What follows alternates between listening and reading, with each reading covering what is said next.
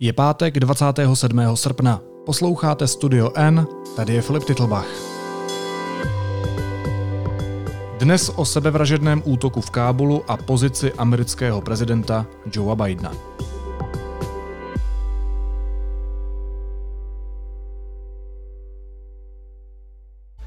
Good afternoon, and we are coming on the air at this hour with breaking news, and it's difficult. The latest details in the bomb attack outside the airport in Kabul. We have just learned from the Pentagon, this is their statement. We can confirm that a number of U.S. service members were killed at the Kabul airport. A number of others are being treated for wounds. A number of Afghans fell victim to this heinous attack. Prezident Spojených států Joe Biden zažívá zatím nejtěžší chvíle v úřadu. Ze všech stran schytává kritiku za fiasko v Afghánistánu, který po stažení vojsk nekompromisně ovládl Tálibán. Pár dnů před 20. výročím útoků z 11. září navíc evakuaci z Kábulu narušil sebevražedný útok, při kterém zemřeli desítky lidí. Mezi nimi i 13 amerických vojáků. Hostem studia N je zahraniční reportérka deníku N ve Spojených státech Jana Ciglerová. Jeni, vítej, ahoj. Ahoj Filipe. For two weeks, the gates at the airport in Kabul have been the portal to freedom and safety for thousands of desperate Afghans and foreigners. Tonight, they became the gates to hell. Suicide bombings have claimed numerous lives, including several U.S. Marines.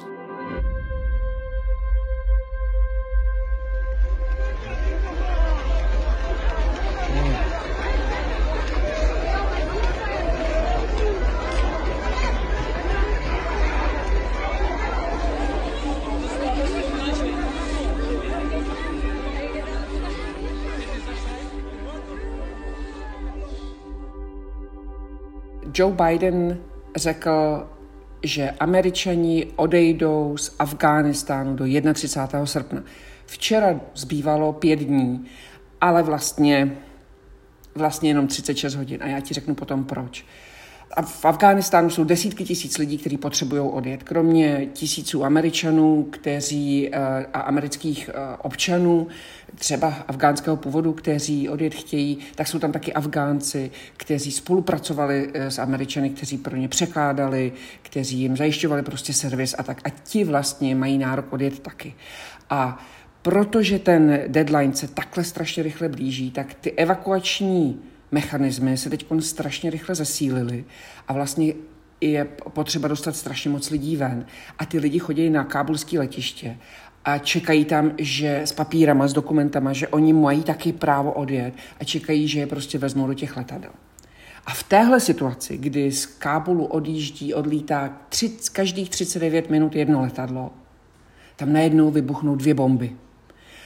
A jedna vybuchne, jedna byla sebevražený útočník, že ten člověk se odpálil, a druhá byla poblíž hotelu, který je vlastně jakoby v takovém komplexu toho letiště a který ten hotel američani často využívali. A odpálil se e, strašlivým způsobem tak, že na místě byly hned desítky mrtvých. Nevědělo se dlouho, kolik přesně, ještě doteď se vlastně ty, ty součty počítají. A, ale co se později ukázalo po, po oznámení toho výbuchu, že tam taky zemřelo 12 a později teda 13 amerických vojáků. A to je to nejhorší, co se američanům v Afghánistánu stalo za posledních deset let. Je jenom jeden horší útok a ten se stal přesně před deseti lety a to bylo, když se eh, zhroutil vrtulník, ve kterém bylo 30 lidí. Teď včera jich zemřelo 13. Kdo ten útok spáchal? Přihlásil se k němu někdo? V prvních chvílích samozřejmě ne a nevědělo se, ale je, jako všechno vypadalo, že to bude ISIS a taky to nakonec byla ISIS, respektive skupina ISIS-K, která je jakoby přidružená k ISIS. Ale ISIS má v Afghánistánu to postavení, že je vlastně jak proti Talibánu, tak proti té americké a afgánské armádě. Takže eh, je to vlastně ještě třetí hráč na poli, který chce do všeho vnést chaos a eh, ty evakuace zatím probíhaly víceméně dobře, nikdo nezemřel, prostě eh, jako Taliban si nechce nechat ujet, chytrý Afgánce ze země a, a, a lidi, kteří by mu potom pomohli tu, tu zemi vést. Takže eh, on to jako, talibánci to neviděli s láskou, že prostě Afgánci odjíždějí ze země a prchají vlastně. Ne, neprospívalo to ani jeho mediálnímu obrazu v zahraničí, jestli mu teda na nějakém takovém mediálním obrazu záleželo. Ale víceméně všechno probíhalo tak, jak si dohodli ty a spojenecký a, a, a talibánský e, síly a, a vlastně se nedělo nic hroznýho a najednou tohle. Takže proto to vlastně bylo tak výjimečné, že do všech, všeho toho úsilí a Taliban trvá na tom, že do 31. musí američani odjet. Oni by ještě chtěli se asi to prodloužit. Spojenci eh, tlačí na Joea Bidena, ten, prodlužte ten termín, nemáte šanci to stihnout. A Taliban řekne a američani a spojenci vlastně dělají všechno pro to, aby to naplnili, ten deadline. Já možná nerozumím jednomu rozporu, který si řekla, říkala si do 31. srpna a zároveň si v té první odpovědi zmiňovala 36 hodin, tak to mě nevychází jako do 31. srpna. Um, jak tomu mám rozumět? Ono je to vlastně prakticky tak, totiž, že ty poslední dny jsou vyhrazené na eh, vojáky, na armádu, na členy armády, na všechny ty eh, lidi, kteří ten od, odjezd zajišťovali. A ta, ta je prostě, to bude poslední dva dny, počítám, bude naprostá priorita a i mluvčí Pentagonu John Kirby to takhle říká, bude naprostá priorita dostat vlastně tyhle ty lidi pryč, ty lidi, kteří ten odchod uh, umožňovali a na běžné Afgánce, kteří mají nárok dokumentaci a, a special víza, speciální zvláštní víza, tak na ty se už nedostane. Takže prakticky prostě zbývaly eh, tři dny do toho, že někdo ještě měl šanci odjet. Ta šance teď padla. Měl někdo informace o tom, že se takový útok v Kábulu chystá, třeba tajné služby, ambasády, jednotlivé státy a tak dále? Právě, že měli a v tom je to další průšvih, protože oni vlastně věděli přesně, co se stane. Jen pár hodin předtím všechny ambasády britská, australská i americká vydali velmi silný pokyn pro svoje občany. Nejezděte na letiště, hrozí tam velké nebezpečí útoku teroristického. Jestli tam jste, odjeďte. A zároveň a ty lidé se dostali do strašné frustrace, protože zároveň to letiště je jedinou možností, jak se z té země dostat. Pak, jakmile udeří 31. srpen, tak už nebude možnost, prostě Taliban to ovládne, nikoho na letiště nepustí, američané a spojenci ztratí kontrolu nad tím letištěm. Takže pak už ta možnost nebude. Teď je ta možnost a teď jim zároveň ty ambasády říkají, jděte pryč, jděte pryč. Takže se dostali do takové absurdní situace, že tam třeba uvízlo 20 kalifornských studentů, kteří do Afghánistánu přijeli prostě v létě na poznávací zájezd a ještě se svými rodiči a ti se neměli jak dostat eh, z letiště nebo vůbec z Afghánistánu zpátky domů. Co pro Američany ta zpráva o tom sebevražedném útoku v Kábulu, při kterém zemřeli i američtí eh, spoluobčané, jejich vojáci, eh, ta zpráva, která včera okamžitě oběhla celý svět, co pro ně znamená?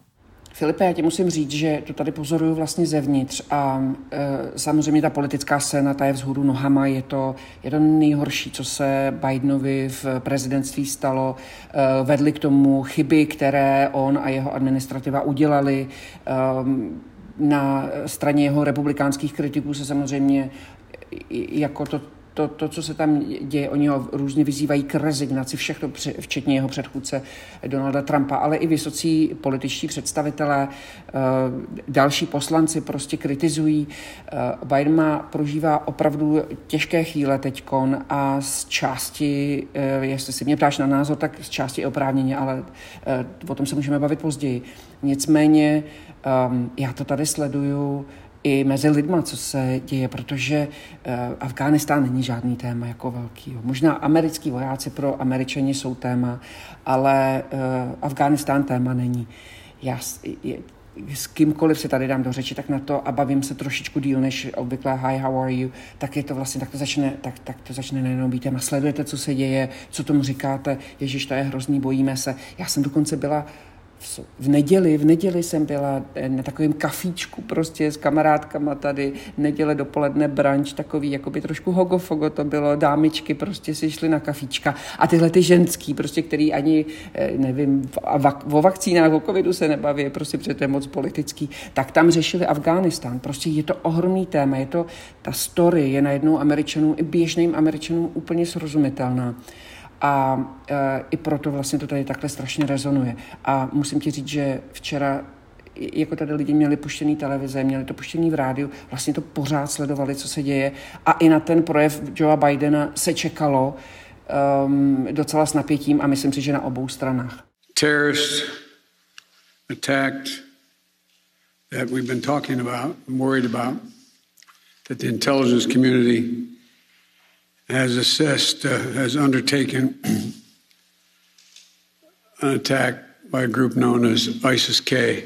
Took the lives of American service members standing guard at the airport and wounded several others seriously. He also wounded a number of civilians, and civilians were killed as well. Vlastně on měl takový tři linie. První pro mě osobně důležitá, protože si myslím, že když je průšvih, tak se to takhle, tak to lídr takhle má udělat, je, že přijal naprostou zodpovědnost. Řekl, uh, novináři se ho na to ptali, potom on měl takový projev a potom projevu prostě um, se ho ptali novináři, přijímáte zodpovědnost a on řekl, já přijímám zodpovědnost, já jsem zodpovědný úplně za všechno, co se tady stalo. Um, to je strašně důležitý, eh, že ten lídr umí říct. Um, pak samozřejmě Biden je jako známý, proslulý tím, že a oceňují to i jeho kritici, že to je empatický člověk. A uh, on má navíc osobní um, osobní vztah k tomu, k té válce v Afghánistánu, kromě toho, že byl jejím odvěkým kritikem, tak uh, tam taky sloužil jeho syn Bo, který už teda zemřel na rakovinu uh, mozku před šesti lety, tuším. A, uh, no a, a, a potom vyjádřil soustrast, a, a, ale hlavně řekl, že se pomstí, že to američané nenechají být, že dopadnou eh, každého, kdo za ten útok může, že neodpustíme a nezapomeneme. We will respond with force and precision at our time, at the place we choose, in the moment of our choosing. Here's what you need to know. These ISIS terrorists will not win. We will rescue the Americans there. We will get our Afghan allies and our mission will go on. America will not be intimidated. A to byla taková ta silná slova, která ale potom doprovázela hned akce a to, že vlastně on dal pokyn k tomu, že můžou um, armádní nebo spojenská vojska, arma, uh, americká armáda, že může zahájit letecké útoky na ISIS. Takže tam ještě se asi bude potom na tomhle poli něco dít. Um, Biden dokonce eh, vyhlásil tam během toho projevu takovou jakoby minutu ticha nebo moment, eh, the moment of silence, během kterého tak jakoby sepnul ruce a svěsil hlavu. A je hrozně zajímavé sledovat tu politickou reakci na tohleto gesto, které eh, jedna část politického spektra považuje za vlastně za, jako, za sílu lídra ukázat smutek, slabost, emoce, um, jako jakési truchlení.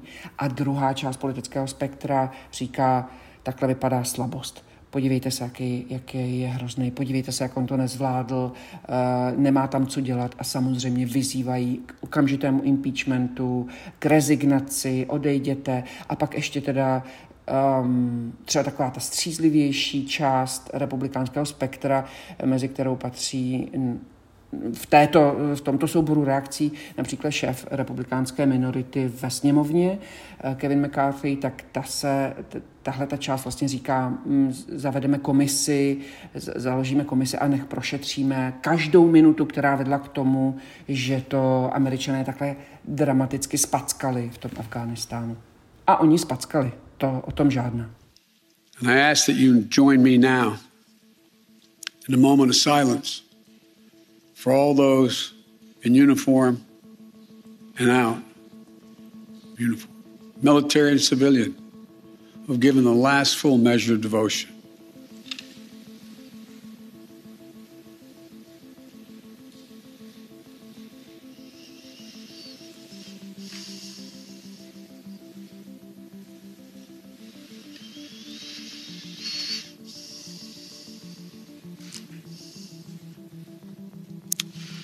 Thank you.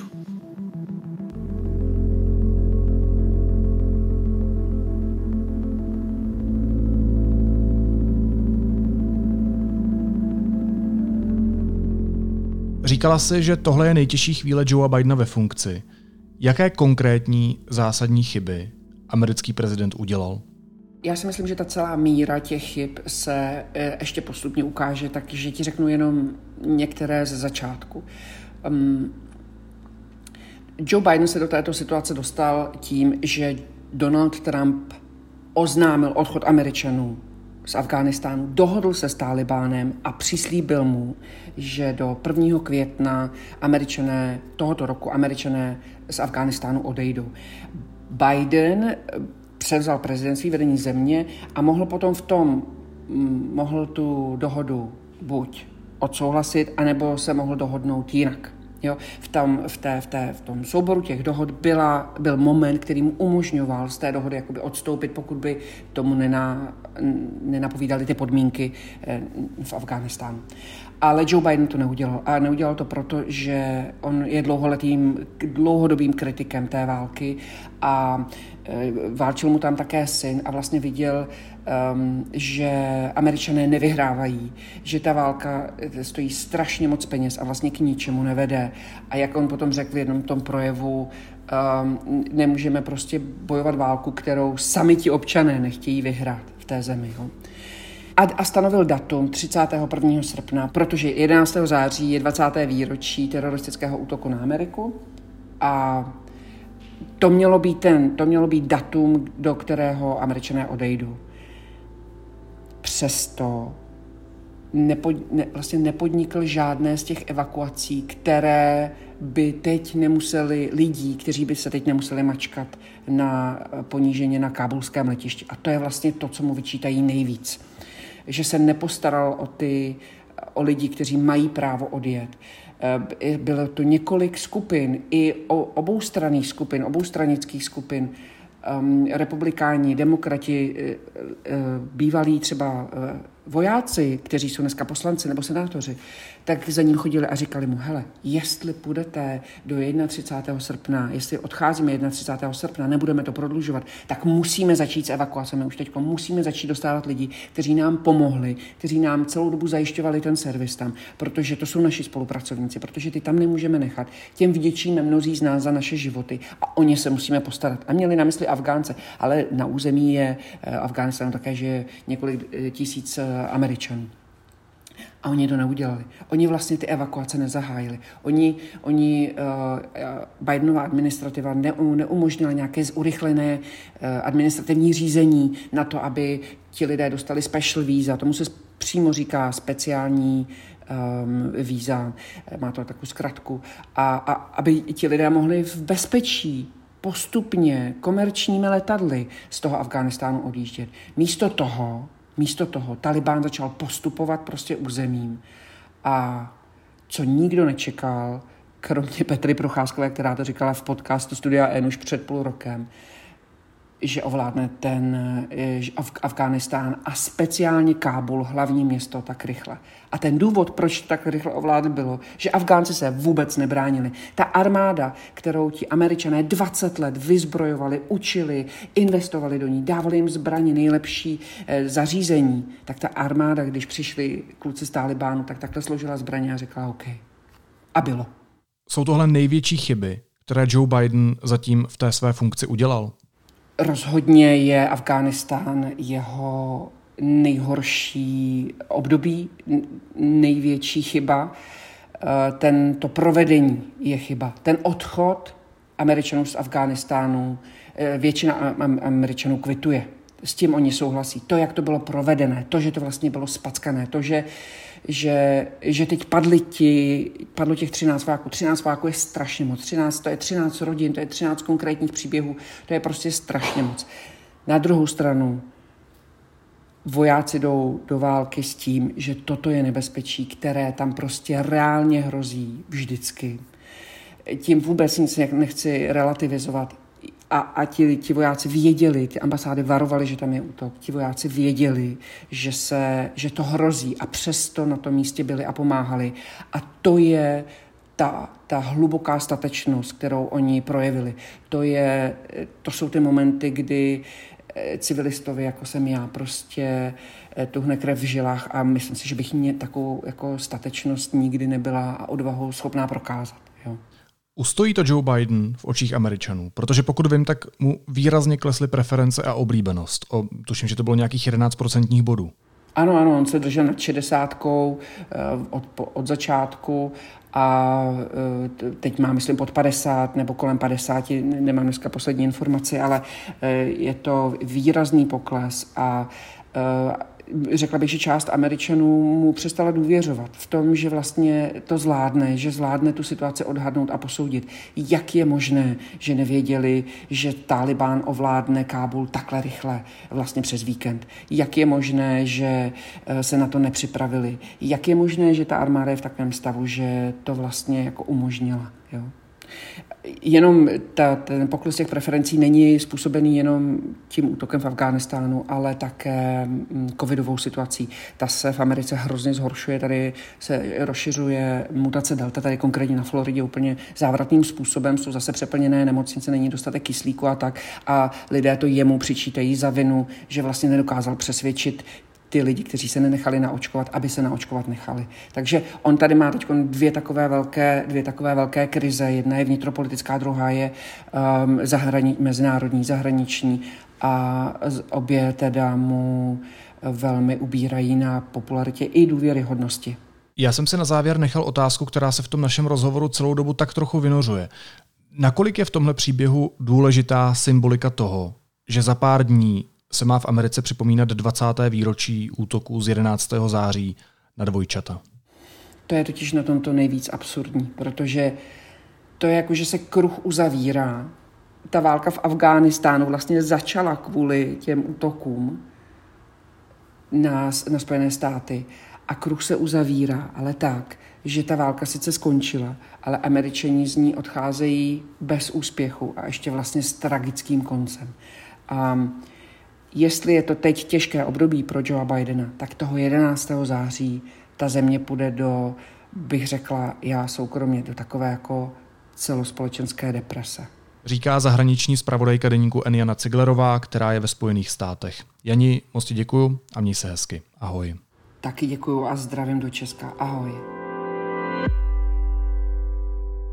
A teď už jsou na řadě zprávy, které by vás dneska neměly minout. Bombové útoky v Kábulu si podle nejnovějších informací vyžádali nejméně 110 životů. Po incidentu dramaticky vzrostl počet lidí kolem letiště a urychlila se evakuace osob z Kábulu. V Česku byli lidé poprvé přeočkovaní třetí dávkou vakcíny proti koronaviru. Akci podpořila Česká vakcinologická společnost. Na finální schválení ze strany ministerstva zdravotnictví se ale čeká, byť by mělo padnout do konce srpna. Komise pro kontrolu bezpečnostní informační služby sdělila, že tajná služba v kauze odposlechů lidí okolo prezidenta zákon neporušila. Šéf tajné služby Koudelka poslancům řekl, že odposlechy doporučoval bývalý šéf analytiky BIS Jiří Rom, který pro Miloše Zemana nyní pracuje. Za první pololetí letošního roku utratili předseda vlády a jeho ministři 70 milionů za externí posudky a advokáty.